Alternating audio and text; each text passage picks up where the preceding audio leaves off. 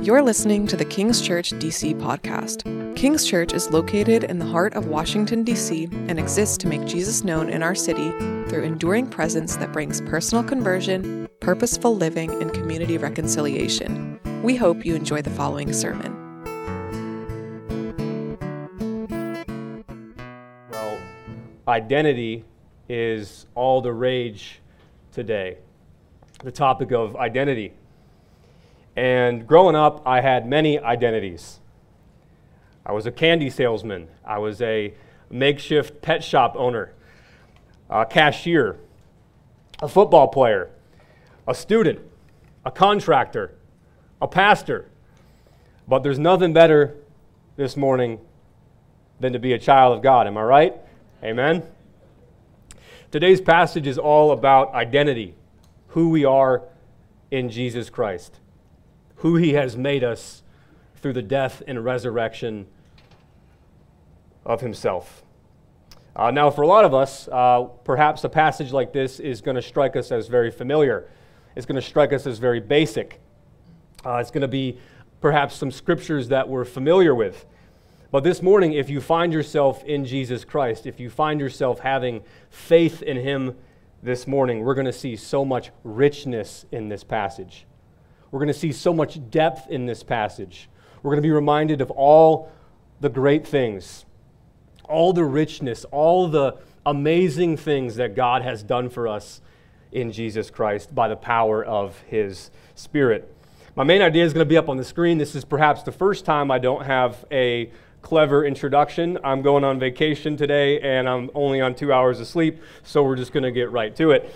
My main idea hey, who wooed that? Those are really clever each, each week. Um, my main idea is going to be up on the screen. It's, uh, it's going to be pretty simple this morning, and it's this embrace the identity you have in Jesus Christ. Embla- embrace your identity in Jesus Christ. Embrace the identity you have in Him. Because when we do that, it changes everything. It changes everything. It will make us the right leader, the right spouse, the right friend the right parent, the right citizen, if we lead from a place of belonging, if we do life from a place where we're not naive about the darkness within, if we live life from a place where we know where history is going, redemption, seeing Him face to face, we'll lead, we'll live, we'll love, we'll do life in a new way, the right way, God's way. Now, my outline is going to be up on the screen, and it's also going to flow right from the text. Two points this morning flow right from the passage that uh, we've read. Number one, overcoming the flesh. We'll see that in verses 12 through 14. And then, secondly, embracing our adoption. Overcoming the flesh, embracing our adoption. Two points this morning flow right from the passage of Scripture. Now, last week, as kind of a way of review, last week we finally arrived at Romans chapter 8. Romans chapter 8 is sometimes called the greatest chapter in the Bible because it's so crystal clear about the gospel of Jesus Christ. Romans 8 starts with, There is now no condemnation, and then Romans 8 ends with, There is now no separation. There is now no condemnation for those in Jesus Christ. It starts with, and then it ends on, There is now no separation for those in Jesus Christ. In Romans 8, the gospel this morning is that if we're in Christ, if we're connected to Him by faith, if we've been united to Him by His Spirit, our condemnation, our guilt, our sin, our fear of waiting to get what we think we deserve for all the things that nobody knows about, all of that has been taken care of by the blood of Jesus Christ, who paid the price, who died for us. And in Romans 8, the gospel for us this morning is that if you find yourself in Jesus Christ, if you find yourself having faith in Him, the Messiah of God, if you find yourself being connected to Him, He has not left you alone. It's not just forgiveness and that's it. He doesn't just drop us off and say, figure it out, chump. No, He says, I will never leave you, I will never forsake you. Through His resurrection from the dead, He has given us His Spirit the Holy Spirit, the Spirit of God, an outer power that creates an inner wonder in our lives, the Spirit that's transforming our lives, changing our lives, empowering our lives, making us more like Jesus every day. Now, as we continue Romans 8, this really leads us to our first point this morning overcoming the flesh. Overcoming the flesh. Verse 12. So then, brothers and sisters, we are debtors not to the flesh to live according to the flesh. Now, why is that? Well, because He's forgiven us, because He's loved us, because He's changed us, because He's given us His Spirit. The application is we're dead to sin now. Our relationship with sin has changed. Since coming to faith in Christ, our relationship with it has changed. We don't have to live under the control of our old master anymore. We owe nothing to the flesh. The picture is that we were once enslaved. We were once in Egypt. We had hard masters. But one day God appeared, and through the blood of the Lamb on the doorpost of our homes, we were passed over. He took us out of our slavery. He parted the seas for us. And now, day by day, He leads us by His Spirit in the wilderness to the promised land. We owe nothing to the flesh. We're debtors, Paul says, to God and to His mercy. Now, notice that word flesh here is really important. That word flesh there doesn't mean body, it's not saying it's the body versus the soul. The Greek word there for flesh is the word sarx, and it has to do with our sinful nature, our self centered human nature. The picture is, is that when we sinned in the garden, we lost our relationship to God. And when we lost our relationship to God, everything else broke. At the center of our hearts isn't God anymore. We're now the Lord of our lives. We're the captain of our souls. We decide what's right and what's wrong for us. This is called the flesh, the sinful nature, the fallen nature. And the problem with it is that living in it actually creates every other problem. Let me just say that again.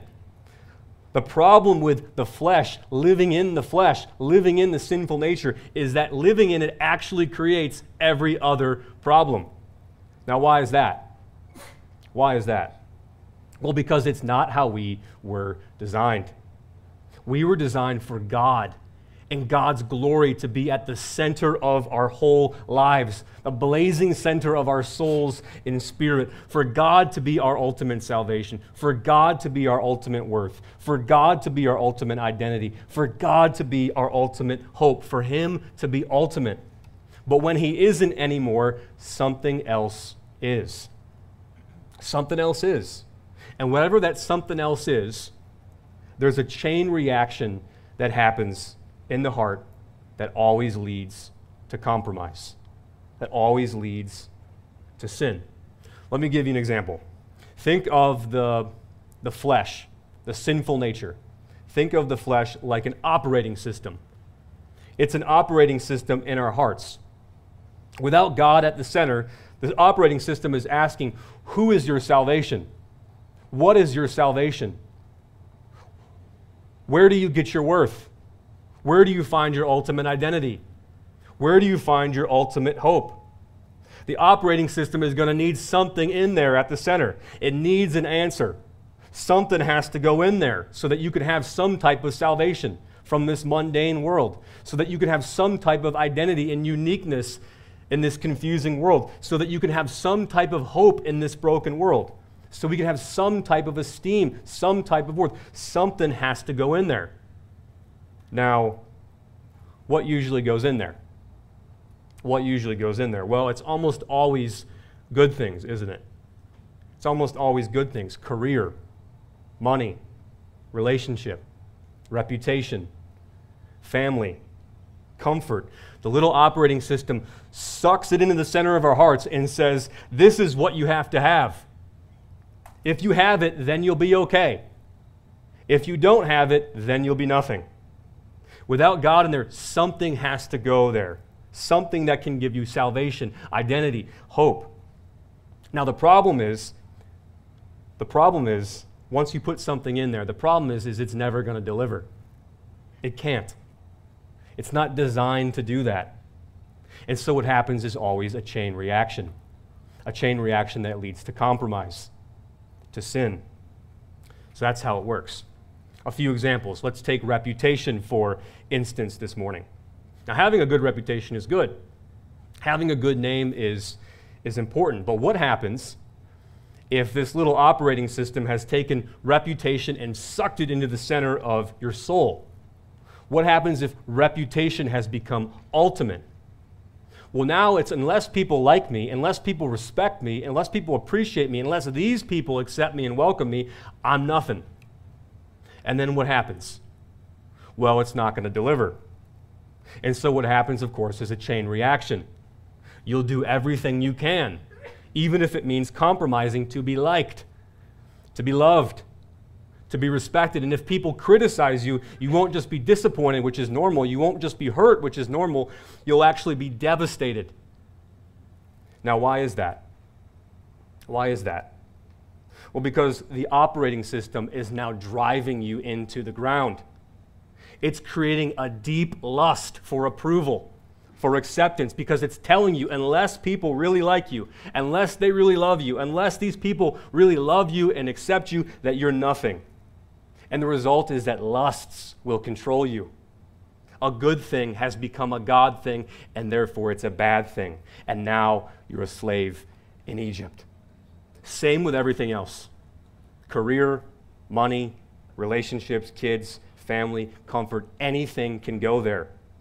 Those things are all good things, but what happens if the little operating system takes one of these things and sucks it into the center? What happens if it's made ultimate? Well, now it's unless I have this, unless I get this, unless they become like this, I'm nothing. And so what happens? Well, it's not going to deliver. And so a chain reaction. You'll do everything you can, even if it means to compromise to get it, to have more of it, to make sure they turn out that way. Why? Because the operating system is driving you into the ground. It's creating a lust for more a lust to make sure it goes that way, a lust to have it because it's telling you this is what you have to have and you'll be okay. It says if you don't have this, then you're nothing. The result, of course, is that your lusts control you. A good thing has become a God thing, and therefore it's a bad thing, and now you're a slave in Egypt. The point is, is that living in the flesh, living for yourself, living for what you think is going to save you, living for what you think can give you an ultimate identity, an ultimate hope, an ultimate joy, it's always going to lead to compromise. It's always going to lead to slavery. Verse 13.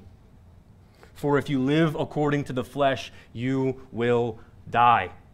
Meaning, metaphorically, you'll die, but also spiritually, you'll die. And one day, literally, eternally, you'll die. As they say, character is destiny.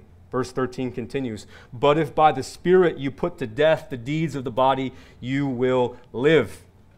Meaning, if by the Spirit you died to the old operating system and its lusts, you'll live. Metaphorically, you'll live. Spiritually, you'll live. And one day, literally, eternally, you'll live. Verse 14, a summary statement. For all who are led by the Spirit of God are the children of God. For all who are led by the Spirit of God are the children of God. Said another way, everyone who by the Spirit of God fights against the flesh, everyone who's working to uninstall, we might say, they are the children of God, those who are in Christ. Now, this morning, this is a great reminder for us that knowing God and walking with God isn't just a prayer knowing God and walking God and loving God isn't just having a great community. Knowing God and walking with God also has to do with walking with the Holy Spirit. And one of the Holy Spirit's goals is to transform us, to make us holy, to make us more like Jesus. Now, when we become a Christian, that didn't all happen at once, it happens over time. And here we're reminded that no matter how far we've gone in this journey with Jesus, no matter how far we've gone with God in our faith, until we go and be with Jesus, sin is crouching at our door. Sin is very much so still alive and well within us.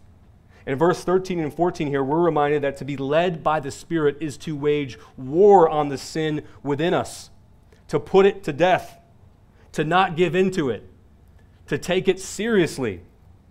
The idea is don't pet the kitty. That's not a kitty, that's a lion, and it will eat you.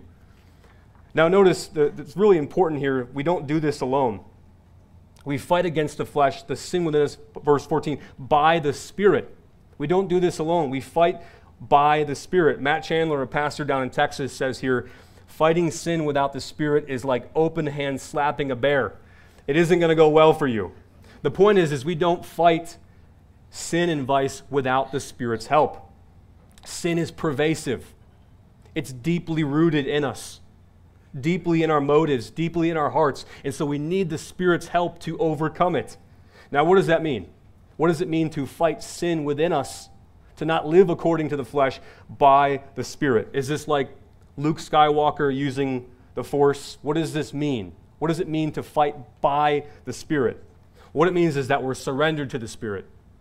What it means is that we're filled with the Spirit. What it means is that we're in step with the Spirit. And when that happens, what happens is that the Spirit takes the love of God, the mercy of God, the grace of God, the beauty of God in the gospel and makes it so real to us. We see and experience Jesus Christ for who he actually is. We see that we have ultimate salvation, that we have the best possible identity as children of God, that we have hope. We see and experience this because he's big enough to fill the hole in our hearts. The things of this earth grow strangely dim as we see the light and the glory of his grace. Now, practically, what might this look like? What might this look like to, to surrender to the Spirit, to be in step with the Spirit of God, to be filled with the Holy Spirit? Well, this is not an exhaustive list, but here are three. Again, not exhaustive, but here are three. Number one, deep prayer. Deep prayer. We pray by the power of the Spirit, through the Spirit, through Jesus Christ to the Father. Prayer fills us up. It welcomes the power of the Spirit into our lives. It connects us afresh to God. It's not a self help technique, it's a reliance technique, a reliance on God's power, the power needed to fight the sin in our lives. Number two, hiding the word in our hearts. Hiding the word in our hearts. When Jesus encounters Satan, what does he do? He quotes scripture. Satan tries to tempt him, but Jesus answers accordingly. He answers with verses. Jesus believes it's powerful. The Apostle Paul says the Word of God is the sword of the Spirit, it's living and active. The psalmist says, I have hidden your word in my heart so that I will not sin against you. And three, complete surrender. Complete surrender. The goal isn't to negotiate with God. Being filled with the Spirit, being in step with the Spirit, being in sync with the Spirit, the goal isn't to negotiate with God. The goal is to do whatever the Spirit wants in any given situation. The question isn't, how close do I get before it's sin? The question is, Holy Spirit, what do you want in each and every situation?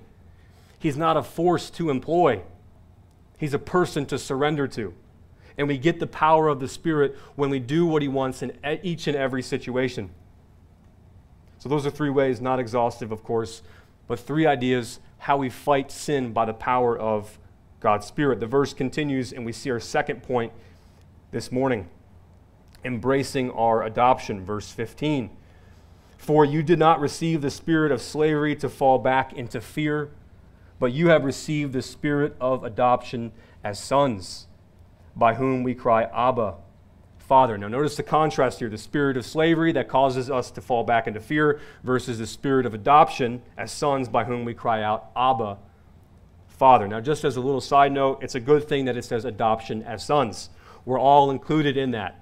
It's just like the, the bride of Christ language. We're all included in that. In those days, sons got the inheritance, so this is the adoption we want. But notice the contrast the spirit of slavery that causes us to fall back into fear versus the spirit of adoption as sons, as daughters, by whom we cry out, Abba, Father. The good news of the gospel this morning is that if you are in Christ this morning, by the power of the Spirit, you have received adoption. Adoption into God's family. Through Jesus Christ, we have relationship by the power of the Spirit in knowing God as our Father. We didn't earn that. We didn't work our way into God adopting us. It's not self made, it's a gift. The Father chose us, the Son redeemed us, and by the power of the Spirit, we've been welcomed into his family. J.I. Packer, who wrote the book Knowing God, said it best. If you want to judge how well a person understands Christianity, find out how much he makes of the thought of being God's child and having God as his father. If this is not the thought that prompts and controls his worship and prayers and his whole outlook on life, it means that he does not understand Christianity very well at all. Our understanding of Christianity cannot be better than our grasp of adoption.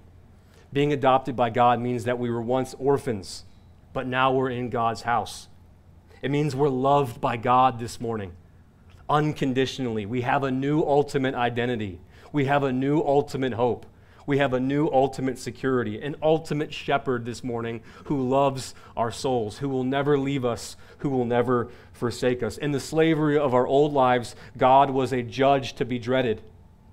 But in the freedom of our new life, He's a father to be loved this morning. Notice the contrast. With the, sla- with the spirit of slavery, it's the spirit essentially of the flesh, it's the human condition, putting something else other than God at the center of our lives. Trying to get out of that thing ultimate salvation, ultimate identity, ultimate hope, ultimate security. But the problem is, it's never going to deliver. It can't. It's not designed to do that. And so the result is the spirit of fear. And the spirit of fear sounds like this when something else is, is in there other than God. The spirit of fear, which accompanies the spirit of slavery, sounds like this Have I done enough? What if I don't make it? Will I be ruined? Will I be nothing? It's the spirit of fear because it makes us endlessly afraid of not measuring up, of not having enough, or not doing it right. It's radically insecure, even if it looks strong on the outside. But the spirit of adoption, notice, the spirit of adoption sets us free from slavery. It sets us free from fear. It's redemption. It's radically secure, even if it shows up weak on the outside. It's secure because God loves us. He fills the center to the uttermost. He's our ultimate salvation. He's our ultimate hope. He's our ultimate security. He's our ultimate joy. And He always delivers because He's God. And as a result, we cry out, Abba, Father. That word Abba is the Greek word for Father. And of course, as the writers of the New Testament would have encountered Jesus, they would have heard him say that. So they, they capture it in, in the New Testament. It's what Jesus referred to God as. When he prays in the garden, when he falls down and sweats blood, he says, Abba, Father. It means Father. The point is, as sons and daughters, we've received the Spirit of the Son, and we don't live in fear anymore. We don't live in slavery anymore but our hearts cry out to God, to the God we know as Father this morning through Jesus Christ. It's a cry of reliance, it's a cry of weakness, it's a cry of trust, a cry He hears this morning. And in knowing Him, we find strength, we find confidence in Him, we find our refuge in Him always. The passage continues, verse 16. The Spirit Himself bears witness with our spirit that we are children of God. In other words, we know it's true. We know it's true because we've received, we know it's true, we've received the spirit of, the, of adoption because we experience it. To know Him, to experience Him, is, is not just to have good theology or good principles in your life, but at least at some times to sense it, to sense that you are His, to know that you are loved, to taste and see that the Lord is good. It's talking about the subjective, the inner witness of the Spirit of God. The passage goes on, verse 17. The Spirit Himself bears witness with our spirit that we are children of God, and if children, then heirs, heirs of God, and fellow heirs with Christ. In adoption, all that belongs to the adoptive parents becomes the possession of the child who is adopted you become an heir. This is what we are in Christ. The God of creation loves us this morning. We are heirs of God and co heirs of Jesus Christ, which means that everything that Jesus has coming, we now have coming. What's coming to him is coming to us. All the riches of heaven, all the unthinkable blessings in him are ours, provided we keep the faith. Notice verse 17, provided we finish the race. Verse 17, and if children, then heirs, heirs of God and fellow heirs with Christ, provided we suffer with him in order that we may also be glorified with him. Said another way, everyone who suffers with him, they're heirs of God. They're fellow heirs with Christ. They are children of God. The suffering itself is the sign of being in Christ. Now, this is a great reminder for us this morning as we close that knowing God and walking with God is not just saying a prayer, it's not just having a great community. Knowing God and walking with God also has to do with walking with Jesus. And with Jesus, there's a pattern. There's a pattern of, there's a pattern of suffering but glory, of suffering but glory. With Jesus, the world didn't accept him as their own. People didn't understand him. He was despised, he was rejected, but his attitude was always, Your will be done, not my own. Your will be done, not my own. He was faithful, he trusted God. And the result was that his death led to life, his weakness led to strength, suffering, but glory. What's being said here is that if we walk with Jesus, we'll do the same. We'll go through this broken life and because God is our Father, because we have the Spirit, we'll say, Not my will, but your will be done. We'll keep Him at the center. We'll keep Him at the center of our hearts. And when we do, things can go wrong. Things will go wrong. It can hurt. But because God owns it all, and because God rules it all, it means that the things that come into your life, the pain that you take on by faith, God is going to use those things to change you. He's going to turn weakness into strength, suffering into glory. To know our identity, to know our future in Jesus Christ changes everything. It will make us the right leader, the right spouse, the right citizen, the right parent, the right friend if we lead from a place of belonging, if we, if we lead from a place where we're not naive about the darkness within, if we lead from a place where we know history is going somewhere, redemption, where we'll see God face to face, we'll lead, we'll live, we'll love in a new way, in the right way, in a way that pleases God. Thank you for listening to this episode of King's Church DC podcast. If this sermon encouraged you, please like, rate, and subscribe to our podcast. For more information on our church and service times, please visit kingschurchdc.com. We hope you will join us again next week.